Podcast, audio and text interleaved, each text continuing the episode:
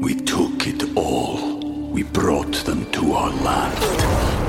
An endless night, ember hot and icy cold. The rage of the earth. We made this curse. Carved it in the blood on our backs. We did not see. We could not, but she did. And in the end, What will I become? Senua's Saga. Hellblade 2. Play it now with Game Pass.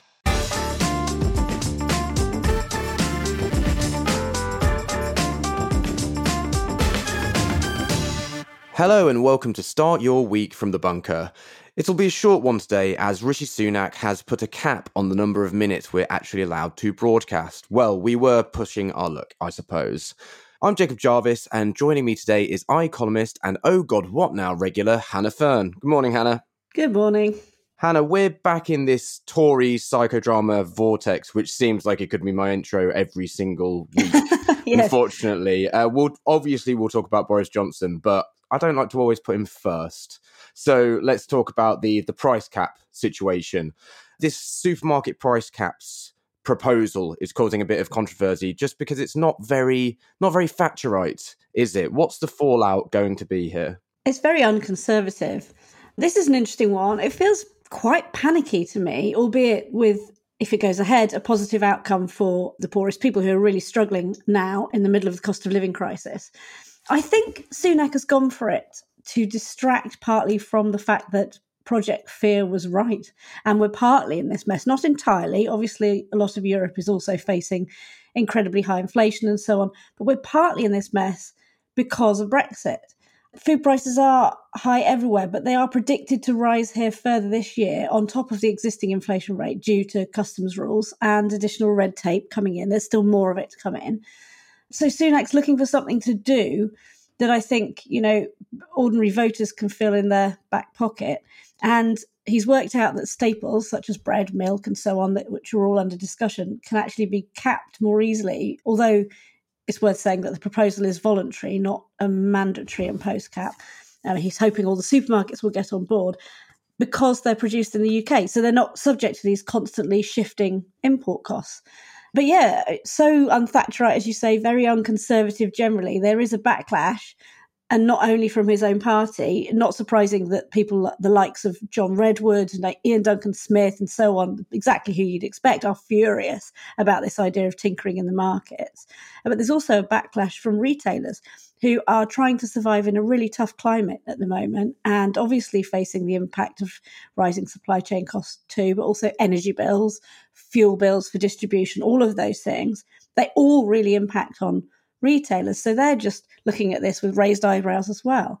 I'm imagining a little John column with a really violent looking bottle of milk in the middle of it. Yeah. Is Sunak just going to keep pushing for this despite the but this this backlash, or could this be another U-turn where he's just looked like he doesn't understand his party here once again, and he's just going to capitulate to them? He might go for it, even though he is sort of ironically creating another internal culture war, as it were because other countries have done something similar. So France has also done something similar. But then, you know, importantly, he doesn't want the right of his party to think he's emulating France. That's a dangerous position to be in.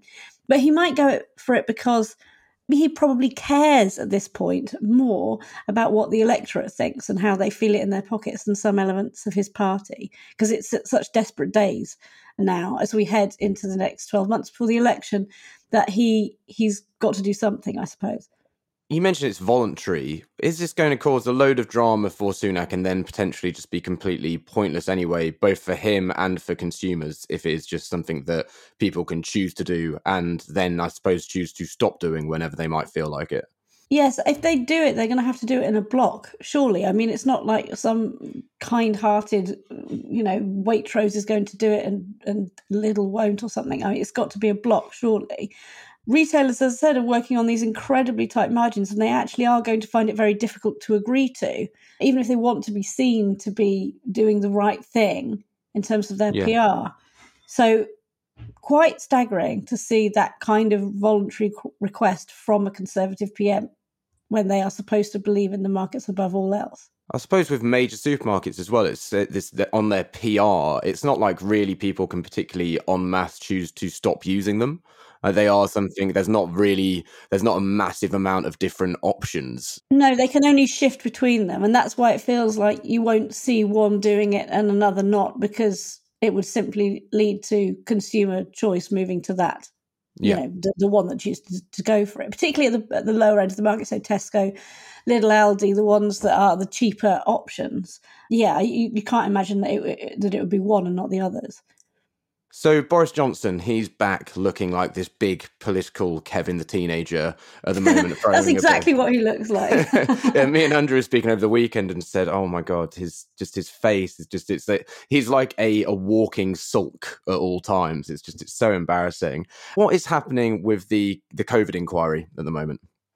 Well, the government is being dragged, to use the Kevin analogy, kicking and screaming towards a deadline to release the WhatsApp messages that um, that have been exchanged uh, between um, government ministers and Boris Johnson and others um, to the COVID inquiry, and presumably it's partly being dragged because of Boris Johnson's own tantruming. Um, the government claims that the messages that haven't yet been released and that they don't want to release are not pertinent to the inquiry and therefore shouldn't have to be disclosed. And Johnson is also citing national security concerns as a reason to withhold. But the inquiry wants to see them and is asking for access. The deadline is 4 pm Tuesday, today, as we record. But the inquiry actually doesn't have any legal power to, I think, as far as I can tell, and as far as the, the advice given to Boris seems to be, the, the inquiry doesn't have any legal power to compel them to actually hand, hand it over if they don't want to. And Boris is indeed saying he may take legal action to deny them access. So this is a big old strop about what, as far as I can see, and and and, and uh, as as being reported, is the business of government being done in a closed loop system. So inside WhatsApp, of course, we should have access to these things. It's quite a staggering statement to claim that you, that, you know that this shouldn't be released and to and to go to such lengths to prevent uh, access to these messages. As far as I can see, it would appear that ministers and perhaps Boris Johnson himself just didn't actually understand the scope of what the COVID inquiry wanted to do, and that appears to be what they are they're saying back when they're pushing back. Yes, exactly. There is this dispute over what is pertinent. And I think that if you establish something like such a wide ranging inquiry, and and that was done, let's be honest, partly to assuage the public who were furious about what they were seeing coming out of um, number 10 and the cabinet office. Why would you then seek to frustrate that thing that you had developed unless you know there's something really explosive in those messages?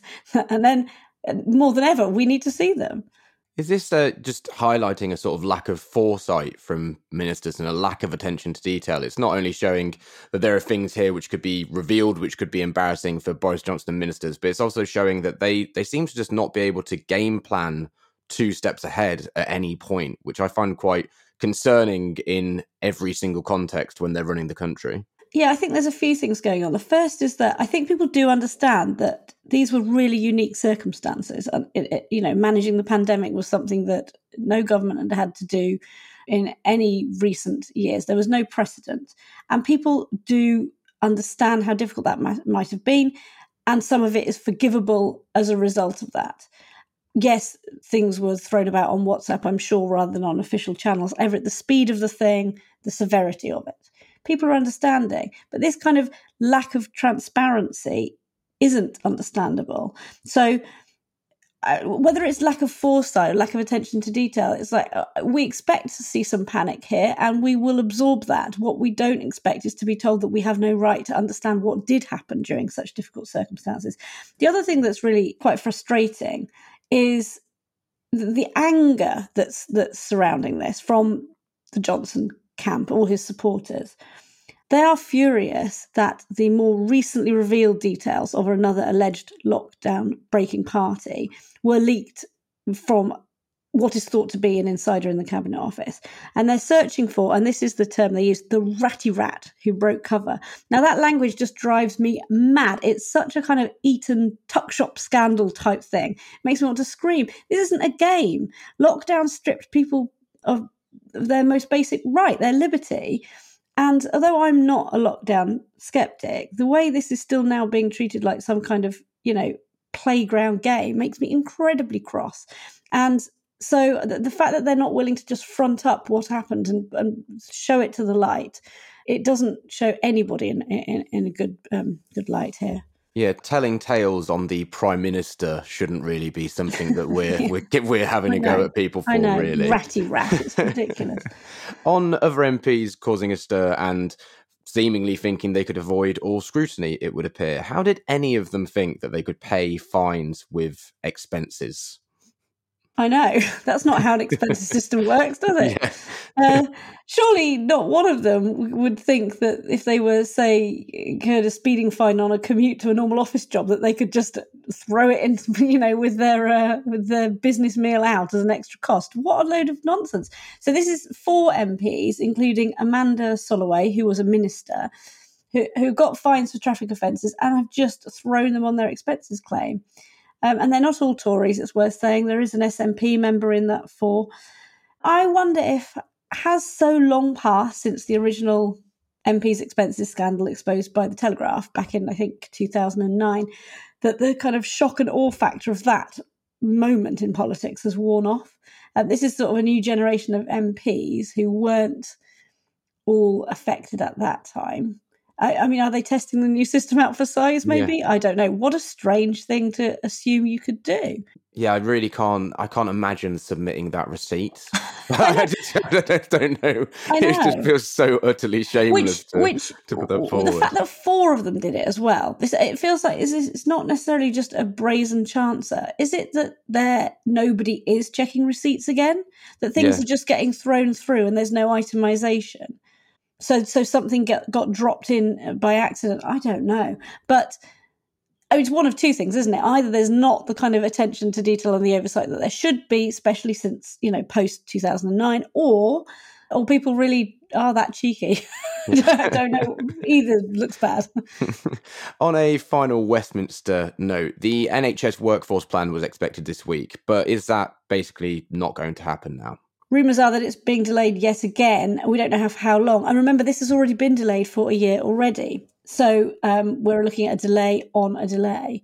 Steve Barclay, the health secretary, has not confirmed when it will be published, and the delays are reportedly down to the cost of the project. So everyone involved can't agree, and, and one assumes that civil servants as, as well as politicians, how much to commit financially to the job. This is a very expensive project. It includes things like the expansion of nursing apprenticeships, investment in people is an expensive thing. There's there's a lot lot in the in the project. But I don't know, is this a dying government refusing to accept that it needs to spend on such an important job? There's nothing more important than the NHS and its people right now. And I would have imagined they would want the meat of this plan, the Conservatives, including the size of that financial commitment, to form part of their manifesto. So if not now, when?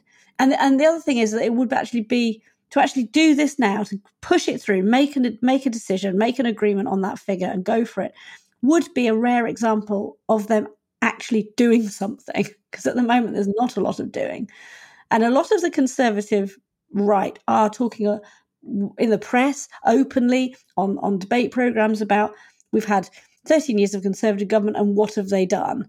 You know, there's a lot of disquiet about that. So why would you not want to do something? It's strange to see it delayed again, and I think it might mean we, it never sees the light of day uh, for this Parliament. It feels like a lot of the problems at the moment, Hannah, could be answered by going, "Is this a dying government?" and then just saying, "Yes, yes, because yes, it, yes, it, it would appear it is."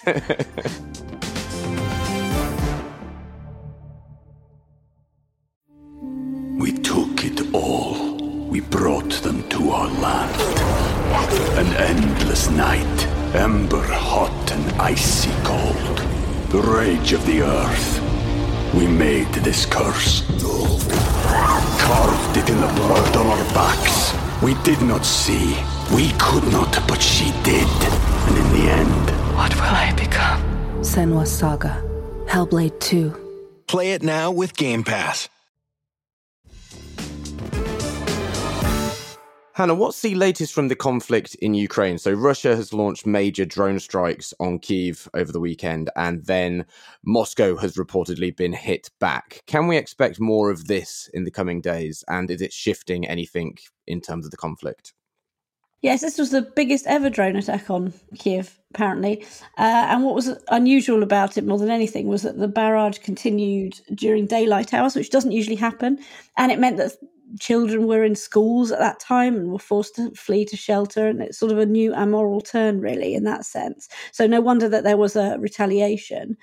Yes, we should expect more, but the intelligence from inside Ukraine is quite confusing. So there's a couple of things that are really important to note. The first is that when that barrage came over Sunday night, the Ukrainian Air Force says that it shot down 37 of 40 Russian cruise missiles and 29 of 35 drones. So they were able to protect themselves a little, but they're now uh, talking about their concerns about running out of anti-aircraft ammunition, much of which is very old, actually, from Soviet era. So there are concerns about their preparedness to continue to take that level of onslaught. But there's also some confusing intelligence coming from inside Ukraine as well. Reports in the Washington Post suggest that Ukrainians fighting outside Bakhmut, which is partly taken by Putin, at least partly, if not a secure stronghold for them, have seen Russian mercenaries in retreat there. So it's it's hard to to be clear exactly what's happening in Bakhmut. So yes, difficult to see what the end game is now, and the only conclusion I think we can draw from this weekend's uh, events is that we are well into what is set to be a very long running conflict. Erdogan got himself another term in Turkey over the weekend. What's he going to do with this refreshed mandate in the short term? Well, he's talked about tackling inflation. He had to say in his speech that, quote, nobody is hungry, which raises the question why are you saying that? Turkey is suffering very badly under 44% annual inflation, a huge cost of living crisis. So that's one of his priorities, so he says. He's also rather chillingly suggested that he's going to offer a voluntary, he says, return of 1 million Syrian refugees. What a voluntary return looks like when you're calling it a return, I'm not sure. But uh, the future for Syria's refugees inside Turkey looks very uncertain now. He's talked about rebuilding earthquake hit regions, which is obviously essential for him politically. But there are reasons to be really concerned as well in terms of Turkey on the global stage. He's he's obviously continuing to cozy up to Putin and plays a significant role actually in you know potentially in what the future of the Ukraine conflict is. He has committed to keep opposition activists behind bars, so no change there in terms of uh, democracy inside Turkey. And he has also already, and his first sort of victory speech, attacked the LGBT community so opponents are warning that the only thing he will actually achieve in the very short term, in fact, is just an acceleration of the brain drain that Turkey is already experiencing. So this is um, a difficult time for the country, and um, what happens in the next year might be quite informative for its for its future under Erdogan. And finally, on world news that we're taking a look at today, Biden seems to have a deal to stop the US hitting the debt ceiling there. Can we expect this to go through smoothly, or will the sort of MAGA diehards on the right of the Republican Party tank it just because they think we fucking hate this guy, so let's do that? Yeah, he struck the deal he was hoping for with Kevin McCarthy, but like you say, the kind of wingnuts on the hard right of the GOP, they still want him to sink it. Luckily, there aren't any signs that McCarthy is quite so stupid as that faction no. of the party. And he has said himself that uh, he, he, claims 95% of Republicans in the House were actually excited about this. I think excited is quite a strange word to use. You know, it's probably relieved ought to be a better one. But yeah, excited says, that we will simply pay our debt yeah, and, and keep the country and yeah. the economy functioning and pay public sector workers uh, what they're owed. Yeah, weird bit of language to, to use, but but there we are. So uh, it, it looks like the signs are quite positive on that one. It's it's quite worrying to me when Kevin McCarthy is the very much not the voice of person. reason. Yeah, yeah. Uh, Hannah, thank you for joining me for start your week today. Thank you. And listeners, thank you for joining us for The Bunker. If you like what we do, you can back us on Patreon for episodes ad free and early from £3 a month. You'll also get a shout out on this show. Here is Hannah with today's. Thank you to Andy Chappell, Sean Cowley, and Geraldine McCullough. That's Start Your Week. Join us for another edition of The Bunker tomorrow. I'm Rob Hutton, and I grew up watching war movies with my dad, but my kids just don't get it. So I had to find someone to watch them with me. And that's me, Duncan Weldon, and I do get it. So I was only too happy to join Rob and guests such as Al Murray, Helen Lewis, and Sathnam Sanghera as we rewatch the greatest war movies of all time. So join us on War Movie Theatre to talk about classics from Where Eagles Dare to Zulu to The Sound of Music. That's War Movie Theatre, wherever you get your podcasts.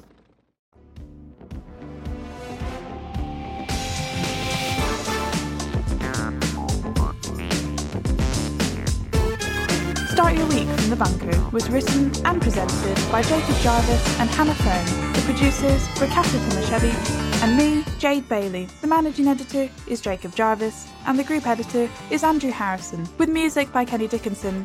Start Your Week from the Bunker is a Podmasters production.